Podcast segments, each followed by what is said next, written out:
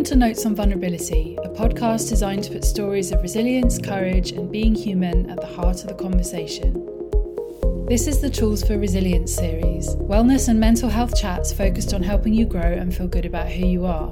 We'll be exploring ideas and practical tools designed to help you get comfortable with the vulnerability inherent in being human and the benefits of embracing it and we'll reveal ways that working with this vulnerability builds resilience so that you can deepen your resources, adapt more, bounce back better, and go on to thrive. Don't forget to hit the subscribe button for the extra bonus content. Food.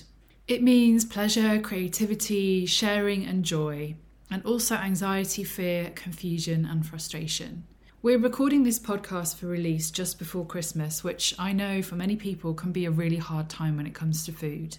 Between the Christmas cake and the booze, the cheese board and the roast potatoes, it's possible to consume a mind boggling amount. And as a nation, that's exactly what we tend to do. Sometimes it's carefree indulgence, but sometimes it can trigger a really hard reaction, whether that's post food guilt or anxiety around self control and what you should or shouldn't do. And these are just two of many elements of a difficult relationship with food that many of us have. What makes food even more challenging is the commercial nature of the industry. Most of us have been absorbing diet narratives for years, looking at images of people with zero body fat and being told that that's the optimum body, while also experiencing a barrage of advertising for food products with ingredients that will keep us coming back for more and more. We could also have inherited problems from our parents, whether that's unhealthy habits with food, or being shamed by them for not being an expected body shape or size, when there's no ease around food, it can make you feel like there's very little flexibility in your life. It affects everything from socializing to relationships and self esteem. So, where do you start being more resilient on this topic? Well, it's a very complex subject and has an equally complex and very individual answer. But a good place to start is to begin disconnecting from the external narratives you're absorbing around food and tapping into the signals of your own body instead. This is what many people know as intuitive eating. Ella Law is an inclusive health and nutrition counsellor working with a weight inclusive non diet approach to promote intuitive eating. Ella has a BSc in psychology and an MSc in public health nutrition. She's registered with the Association for Nutrition and is a certified intuitive eating counsellor. Having worked within a weight centric framework for several years prior to becoming a certified intuitive eating counsellor, she knows how harmful weight loss messages can be, and she's witnessed that intentional weight loss programs just don't work for the vast majority of people and don't last into the long term. In fact, it can cause a lot of damage. Instead, Ella works with clients on rejecting diet culture messages, making peace with food, and getting to know what your body needs and what makes you feel great. Her work isn't about diet rules and food plans, but exploring intuitive eating. So, Ella, welcome. Hi, I'm so happy to be here. Thank you for inviting me on. So let's begin. Um, can you just start, tell us a bit about what intuitive eating actually is? Yeah, sure. Um, in a nutshell, um, intuitive eating for me is uh, stepping away from basically focusing on external messages and having people tell you when and what and how to eat, to listening to your body a little bit more and listening to your your body communicating with you so telling you you know when you're hungry when you're full but not just that, also thinking about the emotional aspects of eating. So, intuitive eating basically covers the emotional, the psychological, and the physical aspects of eating. So, all of those three things are combined in 10 different principles that were uh, put together by a couple of dietitians over in the States um, a few years back. Um, and it builds a framework with, we, with which we can kind of move to a more intuitive way of eating rather than following some meal plans or some some external guidance. Food and eating and, and our relationship with food is a really it's a complex topic for a lot of us. Um, i've got a statistic here that between 1.25 and 3.4 million people in the uk are affected by an eating disorder. Hmm. um, 25% of those identify as male Mm. Um, but I feel like even without a diagnosis, many people still have such a complicated relationship with food. So, how do you think that's come about? Yeah, um, I I would say probably the the statistics are probably higher, but a lot of them, as you said, are not diagnosed, and um, it, it's it's it's really complex. There's a complex question. There's probably an even more complex answer to that. I, I, have my own little thoughts on why eating disorders are on the rise. I think part of it is that if we're being restrictive around food, that's generally applauded. That's generally something that is seen as, oh, aren't you good? Oh, you have so much willpower. Oh, you look so good. Um, it's it's generally something that gets praised in society for being in control.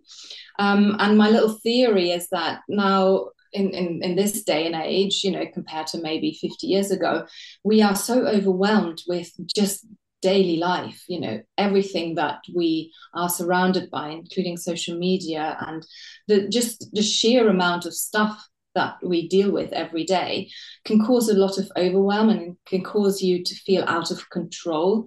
And to get a little bit of control back into your life you know controlling what and how you eat is a reasonably simple step to take. And that can get out of control in some people. And you know dieting is definitely a precursor for eating disorders. That doesn't mean that every diet leads to an eating disorder but the majority of eating disorders have had some way of dieting um, as a precursor. So it's yeah, it's really really complex. The other thing that I'd like to add, and I always feel like gets missed out a little bit, is that um, a lot of eating disorders uh, get missed in uh, people in larger bodies because they don't fit that sort of stereotypical um, uh, look in inverted commas of someone with an eating disorder um, and you know there, there's there's a huge number of people that um, don't get diagnosed just because they they don't fit that stereotype. And that in itself is kind of a byproduct of a really problematic view of health and food, isn't it? Yep, exactly, exactly. And this this problematic view is that basically thin is healthy. That's mm. what we think. Um, and it's really not true that it's it's just so um, simplistic and I think, you know, a lot of healthcare professionals still operate on that basis. And I think that really needs to change to, to make a meaningful difference. I feel also that one area that we can't ignore is is the food lobby when it comes to because it has a sort of almost completely invisible impact on us and yet a huge impact. Um, so there's a there's been a 33 page document released on how this was some time ago on how the food lobby um, fights sugar regulation in the EU. So to basically stop its products being regulated for health. Um, and I, I, can link to that in the show notes, but I think that's a good example of how you don't have to look that far to see evidence of sort of corporate interests pushing, like steamrolling over what would be good for the individuals and, and I know that you can come back at that with an argument of like, well, people need to be able to think for themselves and should make their own decisions. But the way that we're barraged, like you said, the overwhelm of advertising and the way it kind of insidiously leaks into every single area of life, um, it makes it quite hard to think clearly when you're trying to make choices around food, especially if the labelling is a bit misleading, etc. So, do you think all this is starting to change? Oh, do I think it's starting to change? No, I, at the moment I don't. I think I think everyone is fighting everybody with this, and I think the problem. I think it's a it's a wider issue. I think the issue is that those in power basically make the rules, and you just have to follow the money to to um, understand. You know what is their ulterior motive. Now, I don't have a particular issue with the sugar industry because I think, you know, demonizing sugar in itself is not very helpful at all. But I think that generally the, the industry, um, including the diet industry, they have so much money to um, continuously reinvent their message so that we buy into it. They have the best marketing strategists, they have um, you know they've, they've got huge resources available. So of course they're going to sell us something that sells because they want to make more money. So it, it, it's a very feels a bit like in, in my role as an intuitive eating and anti-diet nutritionist it feels a bit like sort of um, swimming against the stream all the time and um, it's it's a struggle because you know we in my arena are just not as powerful as as the big the big fry you know the, the people who have the money to lobby so in in your sort of role in the way that mm. that you deal with people, how do you notice that this impacts on the narratives that we repeat to ourselves internally about food? I mean, that is a huge question. Um, a few examples. Yeah, no, it's a brilliant question. And you know what? It's such an important question because a lot of the time we absorb those things without even thinking about it and questioning them. We, we I mean, we've probably all grow, grow, grown up in a, a society where you know, our family, our mums, our grands were dieting, our dads might have been um, over exercising and dieting. You know, we, we've we've grown up with this narrative that you know you need to shrink yourself, you need to be thin to be healthy. Um, the health aspect is probably a bit newer. It used to be just about, you know, looks, but now the health angle has come in, which guilt trips us even more because um, we all want to be healthy, right? So, um, yeah, it's it's this narrative that we've absorbed from pretty much the day we were born and it gets reinforced when we talk to friends and family and colleagues and it's just so insidious it's just there all the time you just have to notice in a conversation, say with a colleague, um, they're talking about the latest diet and how much weight they've lost on it, um, or they they say, "Oh, that celebrity, look at them, they're doing this," or um, "I have heard you shouldn't eat after that time," and it, it's in our conversations all the time, and we don't necessarily consciously notice this. We we are not always consciously aware of it, and then the problem is, even if we are we often don't have, or we feel like we don't have enough knowledge for a comeback, for arguing against it. We might feel actually this doesn't feel quite right with me, but we haven't really got any evidence or we haven't got any arguments to counter that kind of narrative. So, you know, it feels really, it does feel actually quite vulnerable to, to be in that situation. So we just go along with it because that's easier. And it helps us helps us to bond with others. You know, we have the same kind of topics to talk about so yeah it's it's deeply deeply ingrained in people and when you start to unravel that that feels very very scary for a lot of people yeah because it very it is very much what you're used to mm. like if I've gone through phases in my life when I've suddenly lost a lot of weight, usually because something really hard has happened to me emotionally. And then it's quite difficult to have someone come up to you and go, God, you look amazing. yeah, I know, right? Yeah. like, well, I feel like shit, but thanks. yeah and and that story is just so so common with a lot of people who were their most at their most miserable when they were at their thinnest. Mm. because to get to that place of being thin you either you were ill or something traumatic happened or you were just restricting so that the, all the joy was zapped out of your out of your daily life. So very often um, you know we, we don't we don't look past that because you know what what's past that is something scary challenging and not very pleasant and we don't really want to go there. So we'll stick with the narrative that feels like oh okay we're all on the same page here. So what do you think are the most damaging diet ideas and narratives? Maybe i imagine there's quite a lot so maybe the top two the top two. Oh my goodness, where to start? Well, I'll tell you what, I think rather than sort of picking on a particular idea, I think the the the overriding issue that I've got with dieting is that um, thin is healthy. Mm-hmm. Um, that sort of thought that if you are slimmer, you are a better person and you are a healthier person. I think that is the most damaging thing um, about diets, full stop there are some diets that are just completely bonkers, to be honest with you. Um, and there are some that are so cleverly disguised as um, a healthy lifestyle program that you don't even know that you're on a diet. But the thing is, as soon as you're restricting, as soon as you are being told when to eat and how to eat and what to eat, you are on a diet. And even if the program tells you otherwise, you are. So, yeah, so the most damaging thing is you are not good enough as you are you would be a better person and a healthier person if you were slimmer. I think that is the sort of underlying, really quite dangerous narrative. So, why is it important that that we sort of notice the way that we talk to ourselves about food?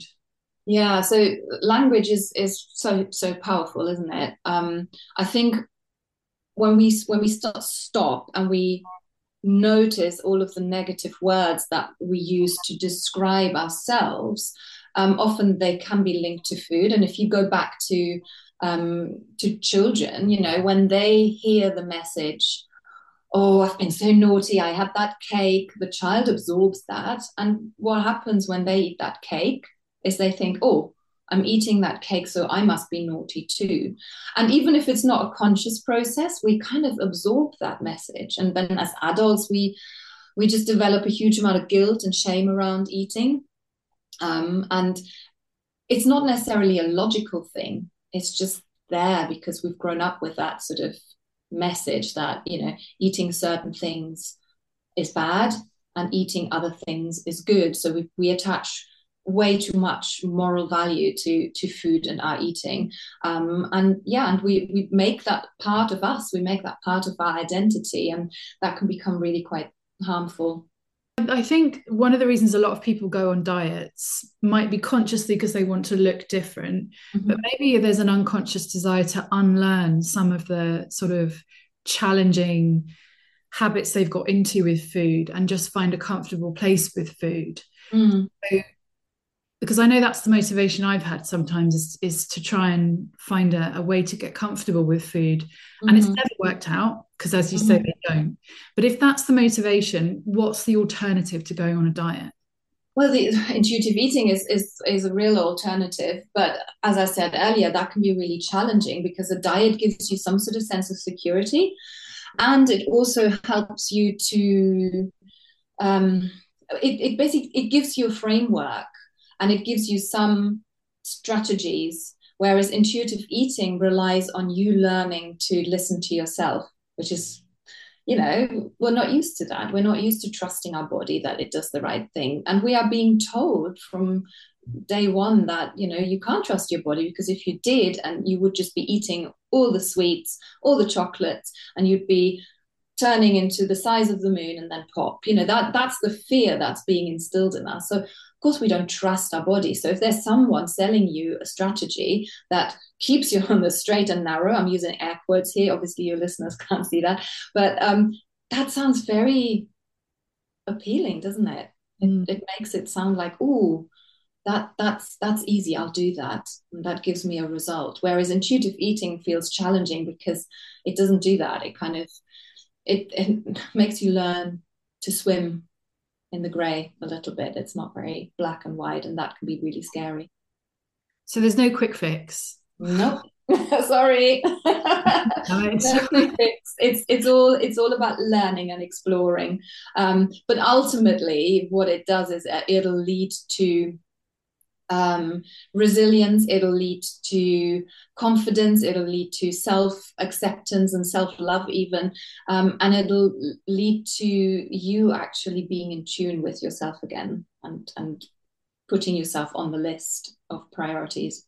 And that grey area you've you've just talked about uncertainty that is vulnerability isn't it and that's the thing that we often want to get away from yeah. Um, so if you want to if if that feels familiar to someone and, and they want to do they want to start behavior change mm.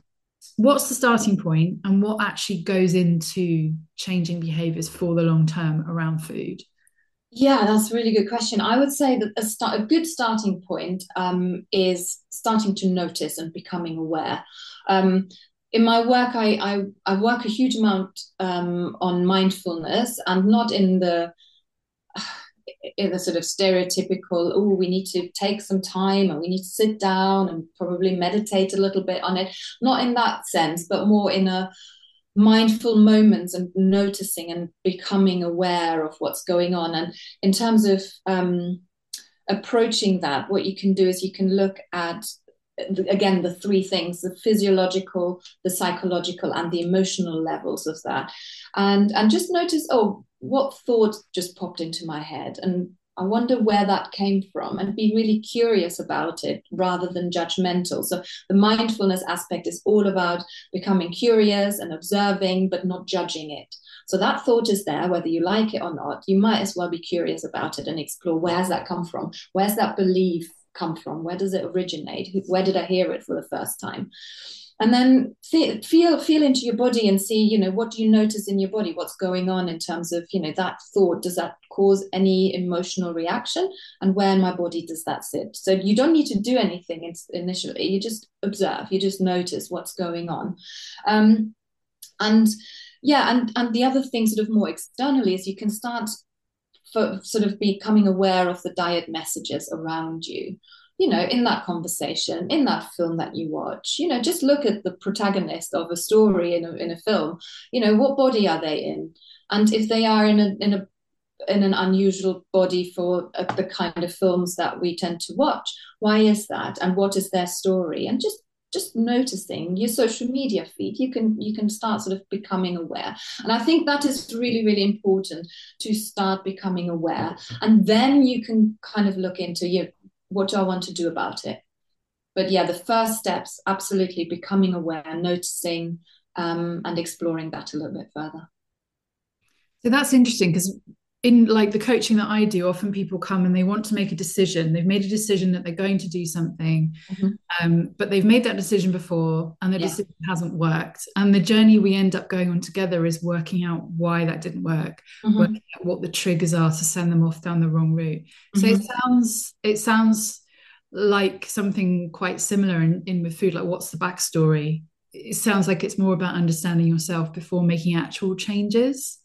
Oh God, yes, a hundred percent. I think I, a lot of the things that I talk to my clients about are not about food, which is quite surprising given I'm a nutritionist and an intuitive eating counselor. But um, we we often don't talk about food at all. Food is food is more of a side effect or um, or a, uh, the, our relationship with food is a symptom of something else that's going on because food itself hasn't got any any agency. We just use food to, I don't know, to numb, to soothe, to punish as something that doesn't talk back, that doesn't challenge us. You know, food is easy. So, you know, our relationship with food tends to be because there's something else going on in our life and that therefore it's either a, a healthy and, and good relationship or it's a it's a negative and harmful relationship so yeah it's um absolutely. I i would say definitely noticing and exploring before you can think about you know what can you change. And what role does self-compassion play in this process? Huge huge role.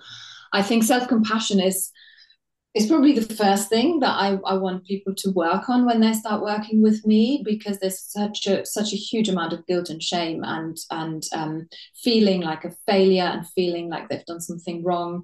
And I always say that you know you if if it's for example about dieting that you didn't fail at dieting the diets failed you because they are not designed to work and sort of just sometimes just hearing that is a huge relief for people um, and then also you know that for most people, their relationship with food is not their fault either because they've grown up in a family where there were lots of sort of negative associations around eating or food, or it might have been a, a, a trauma they experienced that didn't have anything to do with food, but that then um, led to someone having a, um, an unhealthy relationship with food. So, yeah, generally it is not your fault and learning to give yourself some compassion by you know there's loads of different exercises you can do in terms of compassion but also just to remind yourself that it's not not your fault. So so important. I think a lot of people find that difficult. I know mm. that in the past because it feels like letting yourself off the hook yeah. which then feels like the behavior will continue but actually it does the opposite.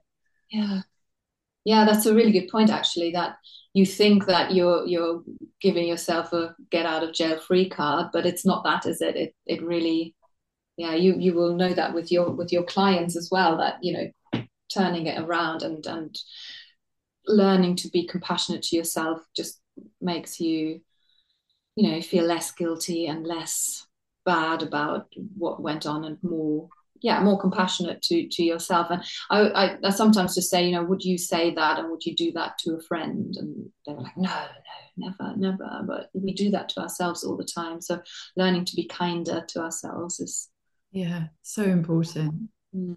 when we spoke before this recording we talked a bit about how um, the relationship with food can change for people with menstrual cycles. Mm. so can you elaborate a little bit on how that sort of happens and how people can approach it Mm, yeah, I just do sort of a little disclaimer. I'm obviously I'm not a, a hormonal kind of expert, but I have noticed because most of the people I work with identify as female and have cycles. So there's a there's a um, often a, a, real overlap with their how their relationship to food changes throughout the month, and hormones can have a real impact on how how hungry we feel, what kind of foods we crave, um, and likewise, if we say, for example, we restrict food, that can have a knock-on effect on our hormones. So it's a bidirectional kind of relationship. So I I always approach that with as I said, not being an expert, but I when when I ask people to maybe do a little journaling exercise or chart their emotions and thoughts around food at different meal times, I sometimes suggest to add a column for where are you in your menstrual cycle right now. And when you do that, what you can do is you can establish some patterns and you can notice, oh yeah, so last time, same time that that month, um, it, it, it felt exactly the same and I was craving X, Y, and Z and I was feeling like this. So when you do that for a couple of months, you can establish these patterns. And that in itself can be really quite healing because you notice that is why. So I'm not just, I don't know, greedy, have no willpower, um, lazy, whatever, whatever negative thoughts come to mind it's like, oh, okay. So it is in connection with my hormones. And that is why I'm doing this with food. So it can be really helpful. I think that kind of data gathering on yourself is mm. absolutely mm. vital, especially if you do have a menstrual cycle, because you do that thing every month of like, why do I feel like this? And then your period starts and you're like, oh yeah. And that's oh, yeah happens for decades, you know, before you realize that if you write it down and look back on it, yeah. be like, as you say, yeah. you can stop shaming yourself and actually be more accepting and sort of your ally rather than your enemy. Exactly. And and it feeds back into what we talked about just before is about compassion. You can give yourself some more compassion. You know, you know why. And you can say to yourself, oh, okay, so yes, my body really just wants to eat I don't know, whatever chocolate is a stereotypical food that comes to mind. Um, and I'm, I'm going to allow it to have that because it makes it feel good in that moment. Yeah. So yeah, to, to anyone who's listening to this and to your inner critic, if they might be piping up, um, self-compassion is the way it's the pathway to change it it's what sort of lubricates that's the awful word um, it's what smooths the path yeah. to change with food, with anything really. So, especially as we come into Christmas, um, it's mm. a really hmm. good time to start practicing self compassion. Yeah. so, coming into Christmas, this can be a tough time. It's a joyful time. It can be a tough time, and it can be a tough time around food. Um, so, what would you recommend for someone who's feeling a little bit sort of trepidatious about Christmas and food and who wants to feel safe. Yeah, that's such an important topic at the moment, isn't it? I mean, it's not just Christmas, it's Halloween, it's the beach holiday, it's, you know, Easter, chocolate, it's, it's never a dull moment in diet land. Um, but Christmas, especially, is one of those times where we spend a lot of time with friends and family. And sometimes it's friends and family that we haven't seen for a while. So our body might have changed over however long and that makes us feel very scared because we, we we're worried what what would people say what will people do. Um, and then also we always have some very insensitive relatives that just make stupid comments on our bodies or on what what we chose to eat. Um, so th- there's all sorts of, of stuff to navigate that is kind of out of our control in the sense of you know people saying stuff to us the diet talk that kind of nonsense um, and then there's the, the worry about eating too much and this kind of binge restrict thing going on where we we skip a couple of meals because we're going out for a big meal in the evening, or we eat everything up to Christmas and then we think, oh, we'll go on a diet in the new year and make up for all of that. So there's there's a huge amount of complex stuff going on. So I would say generally just become aware of where you tend to start restricting. So if you are someone who will say i'm not going to have breakfast or lunch if i'm going out for dinner think about the repercussions that has on you a emotionally because you start being very um, uh, anxious around food because it, it's a it's a fear thing and then maybe think about you know the the repercussions of not eating during the day. You might just do some a lot of makeup eating in the evening and really just eat as much as you can because your body just needs that energy. Um, and then also what effect does skipping meals have on you during the day? You know your mood your blood sugar levels they will all go nosedive. Um, and is, is that a good idea when you're working when you're looking after children? You know whatever you know it's it's it's something to consider whether that's a, a sensible choice to make. Um, and also bearing in mind that you are allowed to eat. You are allowed to have three meals a day regardless of whether it's Christmas or the middle of March. It really is as simple as that. But sometimes that feels like no, possibly I can't possibly do that. Um, other thing I'd say is practice comebacks when you uh, when you know that you're going to have to deal with Auntie Betty. Now, any Bettys that are listening, I do apologize for using your name, but just brings to mind if Auntie Betty makes a stupid comment on, well, should you really be having that extra mince pie? or saying, oh, you put on a little bit of weight or you turned a bit chubby. If auntie betty is likely to say those things you can you can practice your response and that depends on your bandwidth or that depends on you know how, how close you are to auntie betty. But you could for example just leave that conversation. You know there's there's always that oh oh i'm just getting a really important phone call let me just go and take that and just leave the room and don't return to that conversation or you can change the subject and say yeah, that's interesting. But have I shown you the photo of my cat recently? You know, change the subject. Or you could sort of go in two feet and say, look, I'm not talking about that right now. I'm trying to make a, a, my relationship with food and my body um, heal. And um, any talk like that is very triggering for me, and I'd rather not talk about it. So, depending on where you're at and how you feel, you can kind of practice these things and, and be prepared for those kind of comments. Um, and then the last thing is to kind of think about, you know, what is Christmas all about? It's about being with people we love. It's about enjoyment and joy and and um, peace. And if we are in a place of turmoil around food and our bodies, that peace is just not going to happen for us because we're like we're constantly anxious and worried about it, um, and we probably won't enjoy this amazing, delicious food that we can only get once a year um, as much as we could. So yeah, there's lots of different angles to approach this from. Um, I'm, I'm actually, if, if, anyone is interested, I'm actually doing a little advent calendar on my socials um, with like a little tip for every day in December up to, to Christmas. So um, there might be some nuggets there for people to to pick up on.